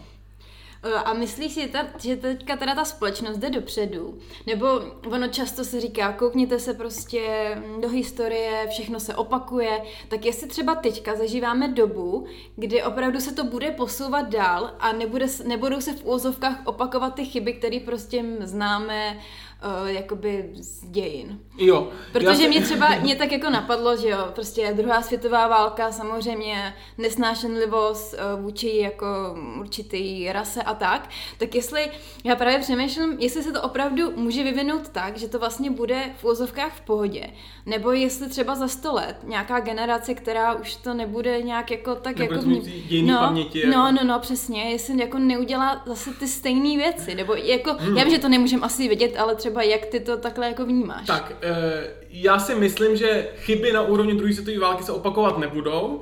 Juhu. A, my, a myslím si, že e, do určité míry některé aspekty toho vývoje jsou takový jako opravdu, že to vypadá jako progres, mm-hmm. jo. Když si vezmeme i to staré Řecko, který ve spoustě věcí se dává za vzor, tak jako jak, některý lidi se tam mhm. měli dobře, ty svobodní mm-hmm. občani, ale jako jaká obrovská masa těch lidí hmm. žila v nějakém otroctví nebo v nějakém jako područí zvláštním, to si dneska vůbec nedokážeme představit, jo? To prostě byli lidi, kteří opravdu jako nebyli svobodní a kteří se na té demokracii jako nepodíleli, jo? A od té doby tohle to se třeba dost značným způsobem podle mě posunulo a to se bude posouvat dál, ale po cestě jsou nějaký jako drncáky, hmm. jo? Já upřímně doufám, že už nikdo v době kdy prostě je přístup k informacím opravdu dost svobodný, eh, nebude schopný jako pohnout tak velkou masou, aby dělala to, co třeba dělalo nacistický Německo a jeho hmm. spojenci hmm. během druhé světové války. Jo? Jako v průměru to bude lepší a lepší, ale lokálně může dojít k průšvihům, hmm. který nám Myslíš budou občanský jako války nebo něco mm, to si, jako, teda takhle no. Já, si, já hrozně doufám v to, že ta další vlna občanských válek, která si myslím, že vlastně přijde i do Evropy, hmm. tak už bude čistě válkou informační. Jo. Jo, já, já si myslím, že takový ten jako boj o ty duše eh, dneska na tom evropském podkladu probíhá ale já jsem zase jako pacifista toho typu, že ve chvíli, kdy se jako nebojuje těma takzvaně kinetickýma zbraněma, tak jsem hodně spokojený, jo. A ve chvíli, kdy e, si to vlastně mezi sebou ty zájmy ve světě můžou rozdat skrze propagandu jenom, hmm. tak si myslím, že to je vlastně strašně žádoucí, protože kdo se toho nechce zúčastnit, kdo prostě se chce odstěhovat na venkov a nečíst žádný hmm. médium a jenom si dělat srandu z nějakých jako eh, vašnostů, o kterých vlastně nic neví, tak vlastně má tu možnost. Jo? Hmm. V to jako upřímně věřím a, jo, a já si ještě myslím, že jako být optimistický je jediná zodpovědná možnost, protože to, co si myslíme, že se stane, se s větší pravděpodobností stane, protože si to myslíme. Jo? Že když si lidi myslejí, že budou vykoupený v obchody a proto budou si nakupovat do zásoby, tak budou vykoupený v obchody. A já si myslím, že tohle to samé vlastně platí s válkou a s jakýmakoliv třeba s ústupem svobod. Že když si budeme myslet, že nám budou odnímány občanské svobody a přijde válka, tak my tímhle se chováme nezodpovědně a zvyšujeme pravděpodobnost nesvobody a války. Ale když budeme optimisti a budeme si myslet, že všechno bude fantastický, tak děláme to nejlepší, eh, co můžeme, aby jsme vlastně válce a, a nedostatku a nesvobodě zabránili. Tak to mě teďka trošku děsíš, protože já jsem docela fanoušek jako sci-fi filmů a většinou ta budoucnost tam uh, není vykreslená nějak jako pozitivně, většinou je tam určitá sterilita, jakože musíš uh, mít určitý kvality, jinak tě třeba jako zabiju, protože nebudeš dostatečně jako kvalitní jedinec. Uh, jak ty vidíš třeba společnost nebo jako kulturu a lidi, třeba za tisíc let? Jo, to je zajímavá otázka, protože já teď právě z sci-fi píšu, kde se, eh, který se mimo jiný jako odehrává tisíc let v budoucnosti. A já si myslím, že ten svět bude propojený, mm-hmm. bude založený dost na neustálých informačních třenicích, mm-hmm. ale bude to takový jako, mm, já nevím, jo, představme si takový fenomén Česko hledá superstar nebo něco takového, převedený na velký měřítka a na každou oblast lidského života, jako mm-hmm. vůbec. To všechno bude, ta společnost bych řekl, že bude dost jako decentralizovaná, mm-hmm. dost taková jako uberizovaná, jako, mm. že všechno se bude nakupovat vlastně jako služba, včetně příslušnosti k nějaký účastenské skupině, která bude do určité míry připomínat nějaký státní zřízení nebo bude připomínat e, nějakou pojišťovnu a, a s tou vlastně člověk nějak jako uzavře smlouvu, hmm. když mu to nebude vyhovovat, tak jako odejde a bude to jako, hm, ta moje představa je taková, jako že ty národní státy dávno budou minulostí a hmm. e, bude tam jako fungovat takový, jako, takový různý retikula propojených sítí lidí, kteří vzájemně budou jako sdílet nějaký světonázor a tak si budou jako pomáhat, mm-hmm. ale nebudou muset být právě jako geograficky vůči mm-hmm. sobě vymezený. A myslím si, že lidstvo, myslím si, že se bude jako zvyšovat životní úroveň. Mm-hmm. To znamená, že to bude všechno připomínat takovou, já nevím, jo, takový ty jako, takovou solventní bohému mm-hmm. e, současné Evropy, jo, jakože všichni se budou mít relativně dobře, mm. nic jim nebude chybět, budou se dost, bych řekl, jako angažovat v nějakých jako kreativních profesích, protože spoustu věcí za nás zastane automatizace mm. a budeme tady žít v nějakém míru s nějakou úplnou jako sférou mm. umělých inteligencí, které nebudou tím typem inteligence, jako máme my, ale který budou, bych řekl, jako zajišťovat jenom tu jako infrastrukturu mm. a my se budeme jako vlastně veselé realizovat a nebudeme třeba omezovaný, že jo, spoustou těch biologických determinantů, který mm. máme dneska, jo? Prostě, že, já nevím, musím spát 8 hodin. No tak za tisíc let, když budu chtít spát 8 hodin, tak budu spát 8 hodin. A když budu chtít spát jenom 4, tak budu spát jenom 4. A nějak jako budeme tomu lidskému tělu líp jako rozumět, propojíme ho hmm. s takovou, jako řekněme, technosférou a, a budeme přemýšlet nad tím, eh, jako co vlastně se sebou, když je nám hmm. jako místo nějakých 80 let, jako z nich posledních třeba 10 stojí za prd, hmm. když nám bude dáno žít jako stovky nebo třeba tisíce hmm. let, protože opravdu si myslím, že není zas tak problematický prodlužovat ten lidský život jako ad absurdum. A budeme, myslím, jako pomalu takhle, ono mm. to, že jo, tam jsou hrozný mezery v tom vesmíru, ale řekl bych, že takhle pomalu se do něj budeme snažit šířit, že nějaký dobrodruhové, který to bude zajímat. Tak. Já kdybych to tedy, promiň do toho skáčet, no. bych to měla říct jakoby v bodech, mě to totiž strašně zajímá. Tak uh, jak si myslíš, že se dlouho budou dožívat lidi? Jenom takový jako body, jo. že mám takový jako otázky k tomu. No to, to je zajímavé, to je hrozně těžké jako předpovídat, ale já si myslím, že jako kdo na to bude mít náladu, mm-hmm. tak dá těch pár tisíc let. Myslím si, že um, no, a to si myslím, že docela jako... Ty myslíš, jako, že teda to zdravotnictví, nebo c- jakoby celý, uh, tady, to, tady ta oblast vlastně bude už na takový úrovni, že nám prostě bude moc no, já, já umožnit... Si, jo, já si myslím, že my do toho světa vlastně vstoupíme pořád i za tisíc let jako nějaký ty, ty biologické uzlíčky. Jako, jako ty, že se narodíme přirozenou cestou. No v podstatě, myslím, Nebo že spíš myslíš, jako císařským řezem, anebo že budou, jo, jo. Že, že budou spíš jako, já bych řekl, že dělohy budou externalizovaný, že to budou takový jako vaky někde v nějakých jako rovnou porodnicích, kam se dají ty buňky a proč, proč by se s tím člověk tahal, no, jasně, zvlášť no. když jako Bůh ví, co s tím udělá, tam mu zařídí bezpečí, maximálně stimulující prostředí kolem umělý dělohy, jo, tam budou hrát nějaký jako specifický tóny, který to dítě budou rozvíjet už v té děloze a pak teda ty lidi vstoupí do světa, začnou se nějak jako realizovat, začnou se věnovat uh, nějaký jako několika druhům umění, které je zrovna budou bavit, jo. A postupně, jak budou stárnout, no tak ty orgány, které už na tom nebudou úplně jako dobře, anebo když člověk bude chtít být jako pořádný letec, jo, aby mohl mm. prostě pěkně lítat, že jo, tak se třeba vymění nohy a ruce za nějaký jako už součásti strojů, který budou mít v sobě nějaký tryskový motory mimo jiný a budou se tak jako lidi tohle to Takže budeme mít kyborkové. Jo, to si myslím, že jo. A, a, a že budou se takhle jako postupně vyměňovat ty jednotlivé části toho biologického za to, jako mm. ono to bude taky podle mě jako z mnoha důvodů založený na nějakých jakoby organických součástkách, mm. ale na těch jakoby sekundárně přivzatých kousíčkách, a co se bude dost rozvíjet, pak jako v pozdějším věku mírně, když se tak jako člověk vybouří, mm. tak bude hodně podle mě důležitý rozvoj jakoby těch kognitivních schopností, mm. že se budou na ten jako na ten hlavu, na mozek připojovat další a další e, přívěsky. To mě který... právě zajímá, že no. mám pocit, že ten mozek stárne, že jo, a pak se tam objeví určitý choroby, tak Přesně. jako nevím, ten, jak jako to... ten je to největší no, slabinou, no, no, no, no. který limituje to dožití, jo, si myslím. A tak na to budou se přidávat další a další sféry, paměťové úložiště, další čidla, procesory. To já mluvím, že jo, pořád slovníkem 21. století, takže no. bude, nebudou mít počítače třeba takzvanou tu von Neumannovskou hmm. architekturu, budou mít nějakou jako komplexnější, konektomovou, třeba tam budou jako kvantový procesory, teď to tam všechno se bude jako takhle připojovat. A potom najednou ten mozek původní už bude jenom jednou malinkou součástkou z mnohem větší sféry, No to znamená, že stejně jako bych mohl vyměnit tohle paměťové úložiště, tak už budu moct třeba vykopnout a za něco jiného eh, nahradit ten původní mozek. Hmm. A nebude to pro toho jedince žádná ztráta. Stejně jako když mám nějaký datový úložiště, který má dva takzvaný zrcadlový disky, který pořád jako aktualizují ty informace, aby nikdy nedošlo k jejich ztrátě, kdyby náhodou jeden z nich spadnul, tak stejně tak tahle ta identita toho člověka, nakonec se to, že já takhle to budu vnímat, jakože prostě mám tu osobní kontinuitu, hmm. tak ta se pak nakonec obejde úplně i bez toho posledního kousíčku toho biologického těla. Jo, že to bude prostě jako taková ta tézeová loď, že jo, kde, kde se vyměňovala se prkínko po prkínku a nakonec, když dojela do přístavu, tak jako byla to ta samá loď, nebo to byla jiná loď, jo?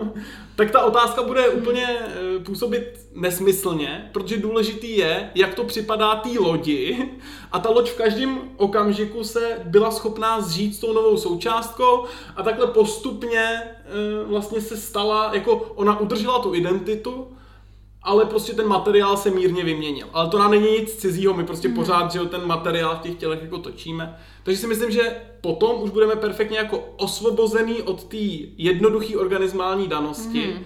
a budeme moc, tak jak budou ty jednotlivé části chátrat, je postupně vyměňovat. Hmm. Jo? A takže prostě podle mě to tisíciletí potom je jako konzervativní hmm. odhad, spoustě lidí, když se tady začnou nudit, tak podle mě se nechají předělat na nějaký typ kosmického plavidla, vystřelí za nějakou hvězdou, hodí se do pauzovacího módu a budou doufat, že tam doletěj. Jo? A ono možná po cestě trefí nějaký mikrometeorit a rozbije. Jo? A, to bude, a to bude ta jediná smysluplná smrt vlastně. A nebo prostě doletí někam na nějakou jinou planetu, tam se podívají a tam pak třeba prostě už bez té podpory té mateřské planety, která bude naprosto vlastně ukovaná na to, aby toho člověka udržela v provozu třeba desetitisíce nebo miliony let, hmm. tak bez, bez té mateřské planety, tyhle vahadlové lodě, hmm. Tam často budou podle mě jako skomírat, že prostě když člověk už jakoby tak si zrealizuje na té zemi, co by hmm. si tak představoval, tak už se bude nudit a vlastně se spojí s tímhle s tím jako průzkumným eh, módem nebo hmm. s tím hmm. průzkumným programem, ale několik z nich, ne, hmm. ne všichni, jo, ale několik z nich narazí třeba za jako další desetitisíce let vlastně narazí na planety, které budou nějakým způsobem jako obyvatelný, použitelný hmm. a na nich oni třeba budou ro- rozvíjet další takový instance hmm. té tady pozemský jako lidský civilizace. Jo? Jestli ti do toho můžu uh, vskočit, že mi napadá strašně moc jako uh, různých myšlenek. Já když si představím teda toho člověka budoucnosti, já nevím, představím si, že má nějaký trysky v zádech, že má místo očí nějaký dalekohled, no. nevím. A mm, kam teda zmizí člověk jako takovej? Budou tady vůbec taková ta sexualita, kterou teďka my třeba známe, no nebo, nebo takový ty pudy, protože já mám pocit, jako když už to teda všechno bude, vlastně jdeme tomu, že nebude uh, děloha v ženě, mm-hmm. ale bude někde mimo, tak vlastně jakoby bude vůbec tady ta věc nějakým způsobem důležitá? Já si myslím, že bude důležitá, protože je oblíbená a protože jo, je to jo. prostě jako zdroj toho potěšení, jo? Ten celý lidský organismus je sklenutý k tomu, aby tady z toho byl schopný čerpat ten rajc, hmm. jo? No a uh, z tohohle toho důvodu, proč by... řeknu, hm, ten má pěkný trysky. No, no ne třeba, ale, ale tak pro, proč by, že jo, tak se potkáte v nějaký jako uh, virtuální realitě a tam on jo, si ukoval nějaký tělo a jo, a on to bude něco jako ta sebekonstituce třeba v tom virtuálním světě hmm. bude něco mezi jako aktem malíství a aktem programování a to bude všechno jako, jako propojený a on tam bude fakt jako prostě jako dobrý a bude to fakt skvělý a bude to nastavený na to, aby ta interakce s ním, možná pro nás dneska úplně nepředstavitelná, hmm opravdu jako působila na ty centra toho potěšení, hmm. na který dneska uh, prostě působí ten sex. Jako proč bychom se týhle tý obrovský schopnosti, hrozně důležitý, která z části opravdu konstituje naše motivační okruhy, proč bychom se jí hmm. jako vzdávali. Takže já si myslím, že stejně jako si vlastně ty, ty tvo, jako takhle, ono zase v tom bude variabilita, mm. ono to nejde jako jednoduše, jo, tak stejně tak máme variabilitu, že dneska spousta lidí si vlastně že rozhodne žít v celibátu, mm. protože právě je přijde, že je tohle, to by rozptilovalo od jiného zdroje slasti, mm. jo, od nějakého typu studia, od nějakého typu jako, já nevím, pěstování nějakých řetkviček, tak prostě stejným způsobem budou lidi, kteří si v tom naprostým právu na sebeurčení v té kybernetické sféře, tak prostě se, se rozhodnou tenhle ten uh, model, nebo tenhle ten modul hmm. si odstranit, nebo ho nepoužívat, stejně jako si prostě dneska někdo rozhodne nekoupit si novou PlayStation, jo? to je prostě hmm. úplně jako normální, ale prostě uh, je, jako tohle bych řekl, že je jeden z těch jako hrozně důležitých jako aspektů lidství, který nás žene dál a když bychom hmm. oni přišli, tak by to bylo spíš horší než lepší, no. Ale my, jako, no, takže si myslím, že prostě ten jako lidem zůstane, protože je to opravdu jako dobrá prerekvizita hmm. pro, to, pro to další zacházení eh, s tou jako motivací hmm. toho jedince, který tady chce být deset tisíc let, hmm. jo. Mě teďka uh, jenom napadá, aby člověk měl takovou nějakou jakoby sebekritiku. Mm, Když si vezmeš třeba z literatury, uh, jestli nějaký, uh, nevím, umělec třeba, nebo jako spisovatel, který měl trošku, jakoby ho zajímala budoucnost nebo vize budoucnosti, jestli třeba před tisíci lety uh, je nějaká četba, která by vlastně říkala, jak to tady bude vypadat teďka, protože mm-hmm. mě jde o to, jak vlastně může být ta tvoje představa teďka jakoby jo. reálná. No. že jako třeba jak to lidi fakt před těma tisíci lety představovali a jak moc je to teďka jiný nebo stejný. Na, tohle je zajímavý. E, my když hodně chceme, tak třeba v eposu o Gilgameshovi, uh-huh. úplně první, první památce vůbec, najdeme prvky vztahování se ke světu, který odpovídá vlastně sci-fi. My to můžeme klidně číst jako sci-fi. Uh-huh. Jo. A můžeme si tam hledat věci, že jako tady se trefil a tady se netrefil. Hmm. A to je jako mnohem víc než tisíc let od nás, hmm. jo.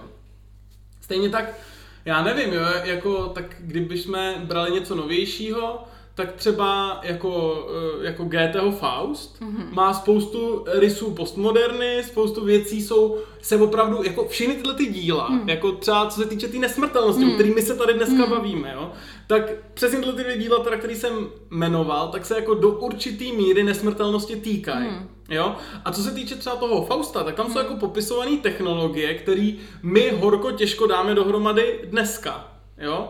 Co se týče uh, vlastně jako třeba vydobývání hmm. té krajiny na úkor toho moře jo? a hmm. takovéhle věci. To znamená, ono to ty sci-fi prvky má, některý hmm. z nich se trefily, některý se jako netrefily, hmm. ale řekl bych, že ta literatura má často takovou tu, jako samozřejmě netrefí ten konkrétní bod, ale aspoň trefí ten směr, mm-hmm. jako jo, kam se to hmm. bude tak jako plus minus vyvíjet. A když se prostě podíváme na sci-fi napříč prostě, eh, já nevím, národníma literaturama nebo tak, tak je tam poměrně dost jako velká schoda, že nějaká ta eh, jako kybernifikace toho hmm. člověka bude probíhat, hmm. že ten život se bude plus minus prodlužovat, on se hmm. taky, že už jako hmm. historicky prodlužuje, a tohle to si myslím, že na to jako dost se spolehnout můžem, jo. Jestli tady bude e, klasa lidí, který po deseti tisících letech nudy se rozhodnou odfrčet někam na jinou planetu, mm-hmm. no já si myslím, že jo, že by bylo jako vlastně divný, kdyby to tak nebylo. Mm.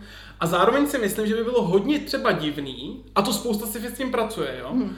e, kdyby se nám podařilo objevit použitelný pohon, který by nám umožnil překonat rychlost světla. Mm. Jo, to si myslím, že je něco, s čím, co spousta těch e, jako děl literatury nebo kinematografie potřebuje, ale to si myslím, že toho vlastně nedosáhneme.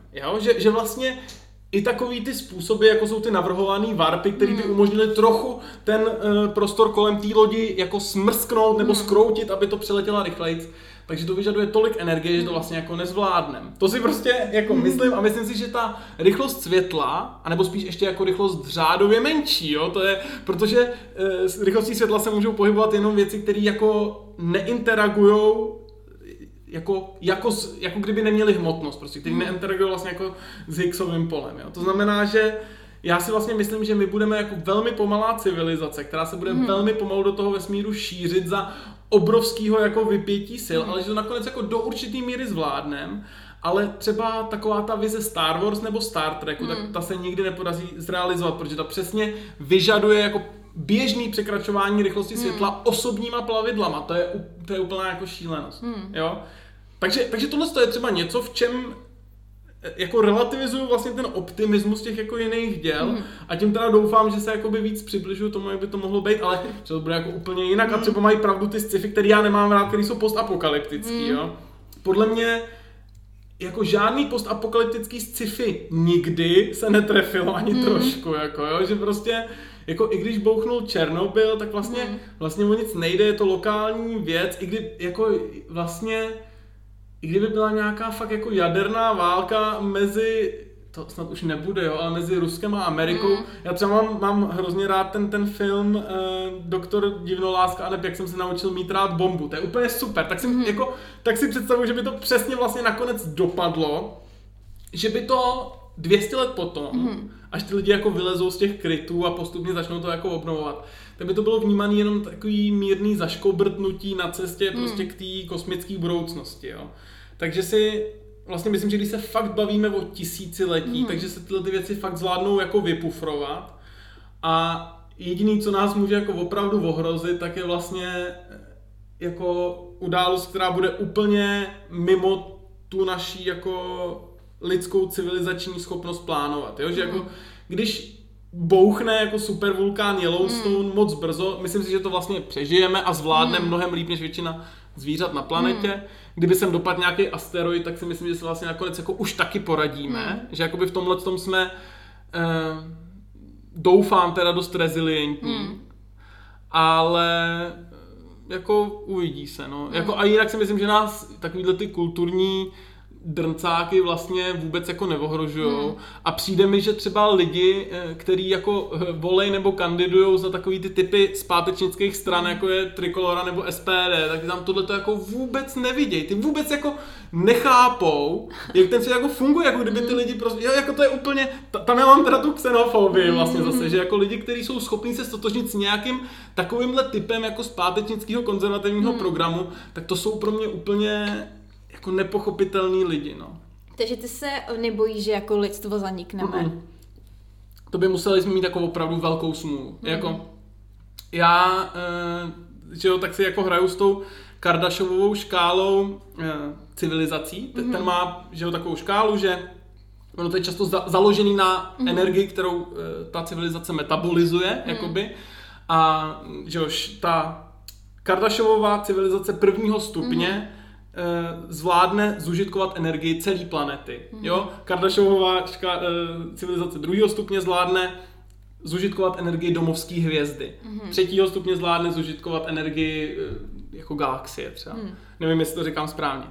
A já když o tom přemýšlím, tak si tohle hm, překlapuju do škály, která právě mluví o tom, jestli ta planeta dokáže tu civilizaci zničit, nebo jestli ta blízká hvězda mm. dokáže tu civilizaci zničit. Mm a nebo jestli galaxie dokáže tu civilizaci zničit. Hmm. A já si myslím, že ta že vlastně už v tomhle kontextu jsme planetární civilizací, že nejhorší, hmm. co se nám může stát, je typ, že jo, přesně, jak jsem říkal, toho jako výbuchu supervulkánu, hmm. který se může rovnat tomu, co se stalo v Itálii před 39 tisíci lety, hmm. tak kdy to velkou část té evropské populace opravdu smetlo. Ale myslím, že dneska už bychom to jako zvládli. Jo? Hmm. Že už třeba to, jak když teď bouchla ta malá sopka na Islandu, jak dlouho předtím se o tom jako vědělo, že to asi bouchne, jak se lidi jako připravovali, až to tam jako pojedou natáčet mm. a už si vlastně jako kupovali třeba letenky na Island, aby mm. to jako viděli, tak ukazuje, že ta naše schopnost predikovat tyhle ty jako šílenosti, opravdu chtonické síly, mm. které tady působí, tak je čím dál tím větší. Mm. A myslím si, že opravdu ty supervulkány, my teď nevíme, jestli to mm. bude za 100 let nebo za milion, no to asi ne, ale jako za 10 tisíc mm. let ale už to, že pak jakoby na to přijde vlastně dost včas, že se tam nějaký problém děje a zvládli bychom to nějakým způsobem jako vykompenzovat, někam tu energii kanalizovat. Mm. A tahle ta naše schopnost už se snižovat nebude, mm. bych řekl, bude spíš jako růst, jo. A to samý vlastně s tím asteroidem, jo, už vlastně to je vlastně hezký taková ta sekvence filmů, které o tom vznikaly v 80. nebo 90. letech, kdy lidstvo už s tou tehdejší technologií si dokázalo představit, jak by odvrátilo dopad nějakého nebezpečného hmm. asteroidu. A když si vezmeme, že sonda Rosetta nedávno vlastně byla schopná přistát na kometě, která je mnohem menší než ten asteroid, jo, tak vlastně kdybychom se o tom včas dozvěděli, kdyby nás to hmm. úplně nějak nepřekvapilo, tak tyhle ty typy věcí bychom byli schopni odvrátit. Kdyby jsme věděli, my už dneska přibližně víme, kdy slunce vstoupí hmm. do té fáze červeného obra, kdy bude ohrožovat život na Zemi. Kdyby se najednou zjistilo, nevím, že to přijde o spoustu jako milionů let dřív a že nám to hrozí, že to bude třeba za 400 hmm. let, tak lidstvo s dnešníma technologiemi by dokázalo napřít tu sílu do toho, aby tu domovskou planetu včas opustilo hmm. a změnilo se na nějakou, ne na planetu vázanou, ale na nějakou jako galaktickou civilizaci, která by jenom ve velkých lodích prostě brázdila ten vesmír. My na tohle vlastně jako dneska máme technologii. Jo? Hmm. Máme technologii na to, aby jsme přestěhovali v podstatě lidi, kdyby o to šlo, aby jsme je prostě přestěhovali k Jupiterovým měsícům. To je mm. úplně fantastická přece základna, jo? Tam je mm. spousta vody, spousta různých nerostů, je tam ten Jupiter, ze kterého se dá těžit ten vodík na uh, jako mm. ten pohon třeba řady těch motorů, jo? který se dají vymyslet. Takže já si myslím, že už jsme skoro na hraně toho, aby tady z toho pohledu, co nás dokáže opravdu zničit, tak je e, ta, ta jako ten druhý stupeň, že už nás skoro nedokáže zničit ani ta jako naše sluneční soustava. A ve chvíli, kdy se jako rozlezeme do víc soustav, mm-hmm. no, tak už jsme v podstatě v bezpečí a jenom by bylo hodně divný, kdyby nás dokázala zničit ta galaxie. Budeme se muset bránit jako extrémně blízkým výbuchům supernov, ale to už mhm. nebude tak těžký, to se nějak jako zvládne. Jo? Jediný prostě pro nás teď nejvíc nebezpečný je, že, že, ale já vlastně, ne, to vlastně já o tom nechci mluvit. Prostě myslím si, že eh, jako člověk člověku bude vždycky větším nebezpečím samozřejmě, hmm. než je eh, nejbližší jako hrozící supernova. A myslím si, že tohle to vlastně jakoby bude do určitý míry jako pravda vždycky, že ty lidi se mezi sebou jako budou škorpit, ale je důležité nastavit ty pravidla tak, aby to škorpení mm. nemohlo ohrozit tu lidskou civilizaci, tu lidskou identitu mm. jako celek která si myslím, že ta identita, hmm.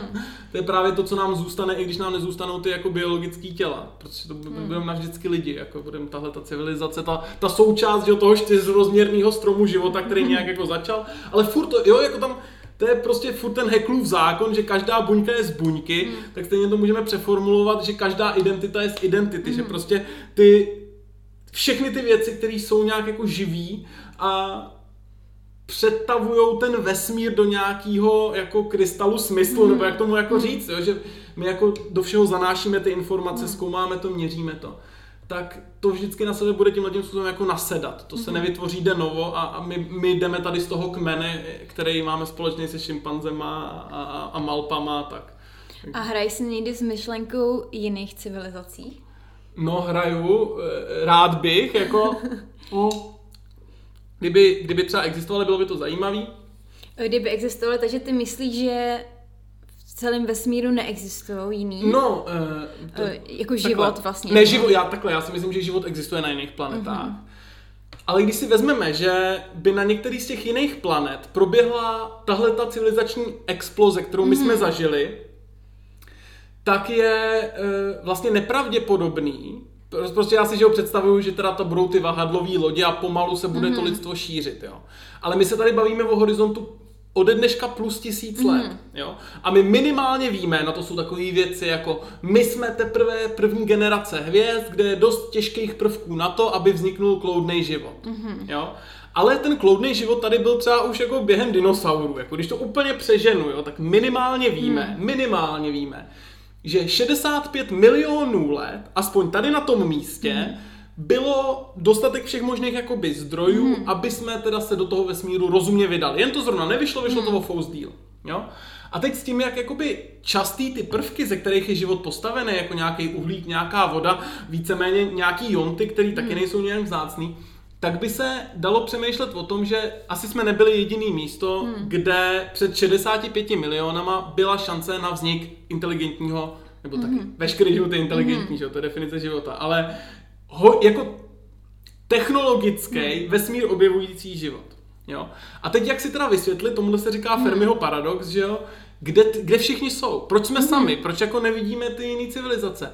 No a, a to jedno vysvětlení je, že, ta, že se ptáme špatně, hmm. Protože uh, jo, my, protože se dá očekávat, nebo dá se nad tím přemýšlet způsobem, že ta civilizace, která dosáhne, řekněme, bodu, ve kterém jsme my, tak postupně přeroste tu vlastní planetu, hmm. začne se šířit do toho vesmíru, pomalu, ale jistě, jako ten tank, že jo, takhle tě má jako uh, skrze ty dobrodruhy a nejdřív a pak hmm. skrze větší lodě a bude požírat prostě ten vesmír a měnit ho na tu jako svoji vlastní hmm. zábavu a tak. A, uh, takže prostě my se ptáme, tak, ale dá se o tom mluvit, že jo, v kontextu těch všech možností tak, že protože ta, ten vznik té technologické civilizace je velmi nepravděpodobný, hmm. ale občas to tam klapne a když už to tam klapne, tak to přemění celý ten hmm. jako bezprostřední vesmír naprosto radikálně.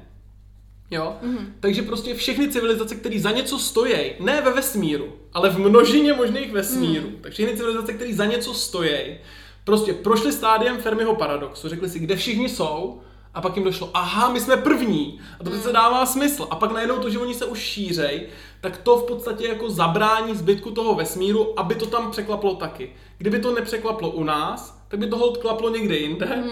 a to by se sem pak rozšířilo. Jo? Ale ptát se, kde všichni jsou, mm. je stejný vlastně jako ptát se, proč jsme jediný zvířata, který nosí oblečení. Jo, prostě když to tam jedním klapne, no tak začnou se úplně radikálně množit, že jo, začnou prostě ten svět přetvářet k obrazu svýmu. A že by už další jako udělali tenhle ten stejný úspěch pod naším dohledem, hmm. tak to je nepravděpodobné. To my bychom to museli chtít, aby hmm. třeba jako chobotnice získali touhu se odívat a vytvářet šperky, jo? Tak prostě, tak stejným způsobem se dá přistupovat k tomu Fermiho paradoxu, hmm. jo? Potom je ta pesimistická verze, hmm. která je od takového toho spisovatele, který napsal vzpomínku na zemi, takovou tu hmm. trojdílnou sci-fi, která je mimochodem skvělá. A ten tvrdí právě ten opak, tu pesimistickou hmm. verzi, že inteligentní život je ve vesmíru velmi častý, ale není expanzivní tak, jak si to představuju hmm. já. Že naopak ve chvíli, kdy mu tohle dojde, že by jedna z těch civilizací, které právě takhle jedou a tvořej z toho zbytku vesmíru nějakou tu svoji kulturu, tak to je jako nesmírně nebezpečný. Takže jediné, co se dá udělat, je dobře se schovat. A to je ta hmm. hypotéza temného lesa, která vysvětluje, že my žádný život nevidíme, protože každý život, který z tohle uvědomí, si neřekne, hele, já jsem první, ale řekne si, hele, já jsem jeden z mnoha, bude lepší se schovat. A hmm. schová se. A s těma technologiemi, které se dají představit, které v podstatě jako na rozdíl od cestování rychlostí světla neporušují ty jako zákony současné fyziky, tak jak je vnímáme, tak by nám teoreticky mohly umožňovat úplně perfektně naší, řekněme, hvězdnou soustavu schovat před zbytkem galaxie. A tam je ještě takový jako vtipný dovětek, že ta temná hmota, která ve vesmíru je, o který nevíme vůbec nic, jenom to, že jako interaguje gravitačně se zbytkem hmoty, který jako interaguje s elektromagnetickým zářením, tak to je takové, jakoby bych řekl, jedno z poselství e, právě té knížky Temný les, která je poslední, jako, teda prostřední knížka té trilogie tak je možná takové jakoby povzdechnutí nad tím, že možná veškerá ta temná hmota jsou už ty schované civilizace. a že to prostě každému jako dojde a že jako riskovat to, že se někomu ukážu, je moc jako je, je šílenost. Hmm. A že je prostě lepší se připojit ke zbytku té temné hmoty. No. A, a teď no, tak to je otázka, no. Mně se, já teďka nevím, jestli to řeknu jakoby uh, dostatečně správně, ale mi se strašně líbí ta teorie vlastně nekonečnou možností a nekonečnou vesmíru. Uh, no. Že vlastně my třeba teďka tady spolu se bavíme, ale v jiném vesmíru třeba já budu ten host, který, no. jo, a jestli, jestli někdy nad tímhle přemýšlí, že to vlastně může být jo. jako určitá možnost No, přemýšlím, já si myslím, že, že jakoby různá teorie jakoby multivesmíru mm. na nás vykoukne z různých teoretických systémů, který zavádíme kvůli něčemu jinému. Mm-hmm. Jo? Z kombinace vlastně speciální teorie relativity a e, jako nějaký jo, kvantový superpozice, tak nám leze něco, co vlastně se dá dobře pojmout jedině skrze nějakou mm. teorii multivesmíru, takového toho jako větvícího mm. Tohle to je uh, úplně jako šílený objem že vlastně teorií, který k tomu nějak jako přispívají. A jde o to, že když jenom pošleme jeden elektron, který s ničím neinteraguje, tak on v tom prostoru možností, třeba kterou štěrbinou projde, interaguje sám se sebou a vytváří interferenční paterny. To je naprosto šílený. Ale tam jde o to, že stejným způsobem, tohle to uh, říkal fyzik, který se jmenoval Hugh Everett, myslím, Eh, takže on vnímá celý vesmír, jako kdyby to byl tenhle ten elektron. On teda v jeho modelu je ten vesmír opravdu jako nekonečný, je to nekonečná věc, která cestuje, tak se větví, větví, eh, vychytává prostor těch možností. A tam jde o to, že ty multivesmíry se dají takhle jakoby modelovat, hmm. jakože někde v nějaký jakoby paralelní dimenzi eh, já pokládám otázky a ty na něco hmm. odpovídáš, ale vlastně ono ve chvíli ta jo, ta otázka je zase divná. Jo? Je, je otázka, jestli v takovém světě se bavíme tady o tom hmm. a v tu chvíli se ohlídneme jo? Hmm. a něco nám tam jako dopadne do té jako konzistentní historie. No. Uh, já ještě, když, se, když vezmu tu uh, evoluci, tak uh, strašně často se říká v laický uh, veřejnosti, že do 19. století jsme všichni byli zemědělci, byli jsme v podstatě jako hloupí, v uvozovkách a pak, jdeme tomu, vznikl pární stroj a to a to a začala se jakoby rozvíjet civilizace. A spousta lidí tvrdí, museli to být mimozemšťani. Eh, tak mě jako napadlo, jestli bys to třeba nějakým způsobem, způsobem třeba mohl jakoby vyvrátit. My na některých modelech hmm. kulturní evoluce máme ukázáno, že to, čím je eh, větší populace, tím líp se ta populace kulturně adaptuje na svoje prostředí, případně hmm. vzájemně na sebe, na ty hmm. různé strategie. No a samozřejmě eh, třeba jako před tím vynálezem parního stroje a tak dále, prostě ta populace se zvětšila, takže bylo víc těch hlav a víc hlav víc ví. Víc těch hlav, ve kterých se mohly jako skladovat ty nápady a ve kterých se mohly ty nápady kombinovat.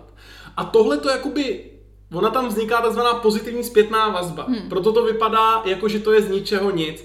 Protože někdo něco trošku vymyslel, zlepšil třeba technologii orby, tím pádem zvýšil výnosy půd, tím pádem umřelo méně dětí, ale zase bylo víc těch adeptů, kteří se něco naučili a někteří z nich se naučili chytrou termodynamiku a další věci a zase to v sobě spojili, něco dalšího vynalezli, naučili to ostatní, tím pádem se zase proběhla nějaká úplně jako, já nevím, vznikly manufaktury, jo? Hmm. zvýšila se výrobní síla, spousta rukou se zaměstnala v těch továrnách, tím pádem bylo nutné zvýšit výnosy těch zemědělských usedlostí, aby tyhle zemědělci dokázali nakrmit i ty lidi, co pracovali v těch továrnách.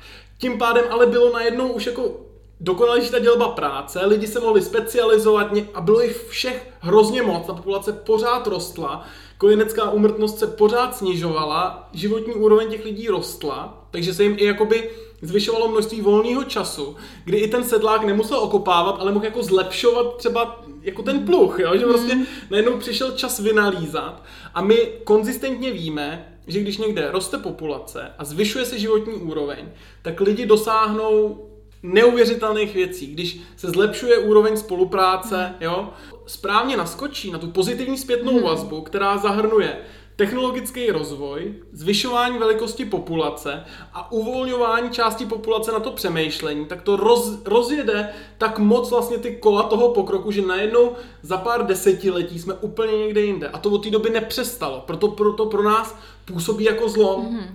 Ale ono tohle je vlastnost všech jako že jo, exponenciální funkce. Mm-hmm. Když se na ní člověk podívá z velké dálky, tak ona vypadá skoro zlomená do pravého úhlu. Mm-hmm. Jo. Ale když se podívá jenom na zblízka na to kolínko, tak ona je v každém bodě úplně stejně plynulá. Mm-hmm. Ona zrychluje, ten sklon se zvyšuje proporčně s tím, jak vysoko už je.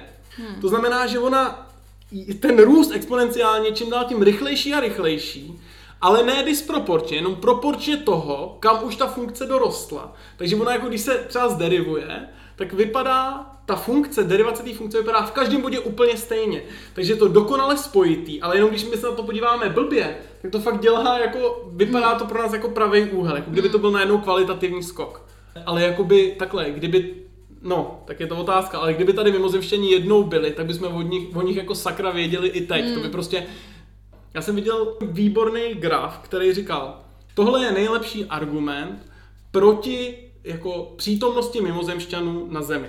A jedno bylo rozlišení fotoaparátů, to byla jedna funkce, hmm. kde prostě to rozlišení fotoaparátů fakt jako strmě stoupá od hmm. začátku výroby jako to. A pak tam bylo rozlišení fotografií, na kterých je UFO. A ta byla konstantní. Po každý prostě blbý hmm. rozlišení, fotka rozmazaná, jo, jo, jo. není poznat, co to je. A to přece nedává smysl. Hmm. Tohle to by přece spolu muselo perfektně koincidovat. Hmm. Jo? A tohle to pro mě je základní argument proti, nebo těch je spousta pro boha, teď, hmm. jo.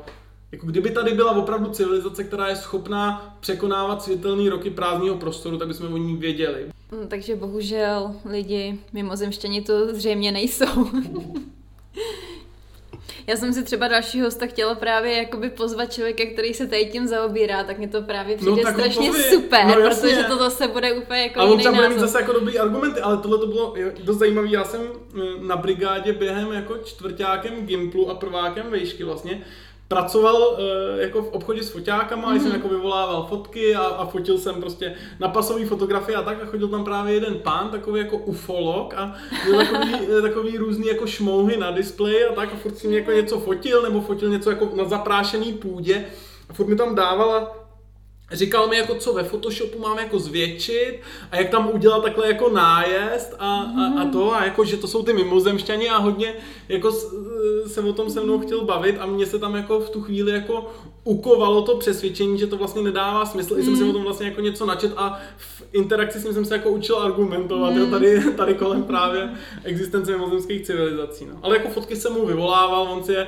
někam lepil do nějakého alba, kde jako, kde jako vyfotil, že... Kde měl ty jasný důkaz, že to je jasný důkazy, přesně jsem mu tam vyfabrikoval, že už jsem zvětšil kontrast a, a, a orámoval jsem přesně jako to teda, kde je to UFO, jo, a tak. Takže prostě to tak, tak to prostě je, no, kšeft je kšeft. a já si myslím, že to musí být hrozně jako hezký pro to lidi tady to věřit, že jako ono na jednu stranu si myslím, že pro člověka je strašně jako těžký pochopit ten svět a musí ho vnímat uh, určitým jako pohledem. Mm-hmm. A ty, ty máš třeba jakoby víceméně jakoby vědecký pohled a tady ten člověk prostě má to, že tady jsou mimozemšťani, a který vlastně všechno za nás takhle tady nějakým způsobem vyřešili a pomohli nám, že jo? No. Proč, proč ne vlastně? No jenže já si myslím právě, že ten jeho pohled je právě už taková jako um, takový mýtický přístup ke světu, no, ale jasně. oplodněný, oplodněný tím vědeckým diskurzem, jo? že už to nejsou jako bludičky mm. a není to ďábel a to, ale je to prostě mimozemšťan, mm. jo? To je úplně to je vlastně hrozně zajímavé, mm. jak, jak ta lidská fantazie si snaží ty svoje mýty uvízt do souladu mm. se zbytkem toho světa. On ten čert už takový smysl nedává, jako přesně, ten mimozemšťan. Přesně, jo? Že, přesně. Takže já si myslím, že sociálně to, to jakoby plní plus minus tuhle tu funkci. No. A tak jako co, no, tak jako lidem, kteří věří v čerty, může být s nima zajímavý se bavit, mm. ale není úplně potřeba brát jejich teorie vážně a tohle já vlastně podobně vnímám jako s těma ufologama. Ono mm. to je zajímavý, protože aspoň to někam jako posouvají a třeba to, že někde jinde ve vesmíru existuje život nějaký, tak to je podle mě jakoby dost jako jistý. Mm-hmm. A ne mhm. jako někde ve vesmíru, ale fakt tom jako pozorovatelným mm-hmm. vesmíru a fakt asi ne příliš daleko. Mm-hmm. Jo? Ale úplně něco jiného. To je jako kdyby jsme sázeli na dvojnásobný vznik života. Mm-hmm. Ono, ta evoluce je hrozně oportunistická, mm-hmm. bych řekl. Hrozně nedeterministická. Mm-hmm. Takže to, že vznikne najednou na podkladu toho života, mm-hmm taková civilizace, jako je ta lidská, tak to je hrozně, bych řekl, jako nesamozřejmý. Mm. A my vůbec nevíme, jak tohle to je ve vesmíru pravděpodobné. Mm. Jo, protože to už, jako, to už je závislý na spoustě nějakých jako náhod, který vycházejí z toho života samého. A na rozdíl od vzniku toho života nezávisejí na přítomnosti těch základních stavebních kamenů života, aspoň za předpokladu nějaký tekutý vody, jo, nebo něco. Mm. A to, prostě víme, že to vesmíru jako je. Mm. A aby na, na žádný takovýhle planetě nevznik život, to by bylo hrozně divný. Mm. Ale o tom, jak je jako pravděpodobný vznik tý jako jo, civilizace hypersenzitivní k předávání té kultury, která do takové míry začne jako opravdu objevovat takový ty jako zákonitosti mezi těma um, stavebníma kamenama toho vesmíru, tak to je hrozně nesamozřejmý a vůbec vlastně nevím, jak je tohle pravděpodobný hmm. a na čem to závisí. Protože ten život tady je stovky milionů let, hmm. on je hmm. tady No on je tady určitě miliardy let, hmm. ale jako komplexní mnohobuněčný hmm. život typu živočich, který by hmm. jako mohl mít teda aspoň tendenci vyrábět si ty nástroje, jo. Jakože třeba u toho, že rostliny začnou vyrábět nástroje, to je, to je hodně jako divný, jo. To musí být něco jako je prostě zvíře, hmm. musí tam být ta mobilita, jo. Ale tak takovýhle život tady je opravdu jako stovky milionů let, dost možná jako třeba miliardu let, hmm. to možná ne. Ale od kambrijské exploze hmm. jsou tady, řekněme, všechny stavební kameny. A strašnou dobu to trvalo, než se něco takového vůbec zažehlo, než se zažehlo to semínko té pozitivní zpětné hmm. vazby mezi rozvojem technologie a rozvojem té civilizace. Já nevím, jestli to můžou být 3 miliony let, kdy se to fakt jako hmm. rozjelo jako s těma prvníma australopitecínama, on pravděpodobně, že o to, čemu dneska říkáme homo habilis, bude hmm. taky skoro takhle starý. A od té doby to jako frčí, no. A, a furt rychleji a rychleji, že může to být klidně, to klidně hmm. můžeme tohle proložit tou exponenciálou. A teď je to že samozřejmě na vzestupu čím dál tím rychlejším, tak doufejme, že se to dostane eh, do toho vesmíru na ty jiné planety, no jako nic jiného hmm. nemůžeme pro naší civilizaci chtít. Já se ti zeptám teda na poslední otázku, protože my už tady mluvíme jako přes dvě hodiny, jo? to je hmm. jako, myslím, že zatím můj nejdelší podcast. Eh, mě zajímá, co tobě jako člověku nejvíc vrtá hlavou, co se vlastně jakoby neví, nebo to nedává nějakým způsobem logiku a chceš, aby se to třeba za tvůj život vyřešilo, nebo aspoň trošku pootevřelo. Mm-hmm. No, to je, to je těžký, těch věcí je spousta, ale to, co mě napadá, tak mm. je mhm. jako eh, napojení vědomí na ten materiál. Jako my mm. ten mhm. svět pořád uh, popisujeme, nebo ten mm. současný diskurs je takový, jako kdyby jsme nebyli jeho součástí. Jako předpokládáme nějaký svět, který mm. dává strašně dobrý smysl, je jednoduše matematizovatelný, ale my se na něj koukáme z vnitřku toho světa. A vznikají, že jo, takový ty trendy, který říkají jako, že vědomí vzniká jako postupně a že teda pes nějaký vědomí má a bakterie asi ne a my máme vědomí hodně a, hmm. a prostě a tady v tom centru mozku sídlí vědomí a to mně přijde hodně divný. Hmm. Já si myslím, že eh, že jako pokud se zase mám vrátit k tomu Wheelerovi a Evertovi, tak největší prostě smysl dává, jako kdyby vlastně to vědomí, to jako uchopování toho světa, protože to vědomí je nějakým způsobem jako hodně zvláštní měření toho světa z jeho středu. Mm-hmm. Jo, protože jak jsme tady mluvili o horizontu událostí a pozorovatelným vesmíru, mm. tak je pravda, že můj horizont událostí a můj pozorovatelný vesmír je mírně jiný než ten tvůj. Mm-hmm. Jo? A ještě každý to máme nějak jako decentralizovaný, protože to není jenom jeden střed. To vědomí jakoby se takhle jednoduše asi uchopit nedá. Ale nějakým způsobem to skrze tu centralitu, skrze ten jako privilegovaný přístup k tomu celému jako, jako kontinu těch vztahů mezi jinýma entitama, tak to jako takhle dává nějaký smysl. A já bych prostě byl rád, kdyby vzniknul nějaký filozofický systém, který by byl bytostně napojený už na to, co se jako měří v těch fyzikálních experimentech, který by opravdu jako pracoval s tím Wheelerovským ohlídnutím, že jako teprve, když se jako ohlídneme, tak zjistíme, že máme mozek a žijeme tady na té hmm. planetě, ale tím pádem tu planetu spolu s těma ostatníma tvorama, který mají v tom svém horizontu událostí, tak takhle spolu, jako pomáháme spolu konstituovat. Jo? Ale tohle to si myslím, že možná na tom je i vlastně poměrně velká schoda napříč jako oborama v celé vědecké obci.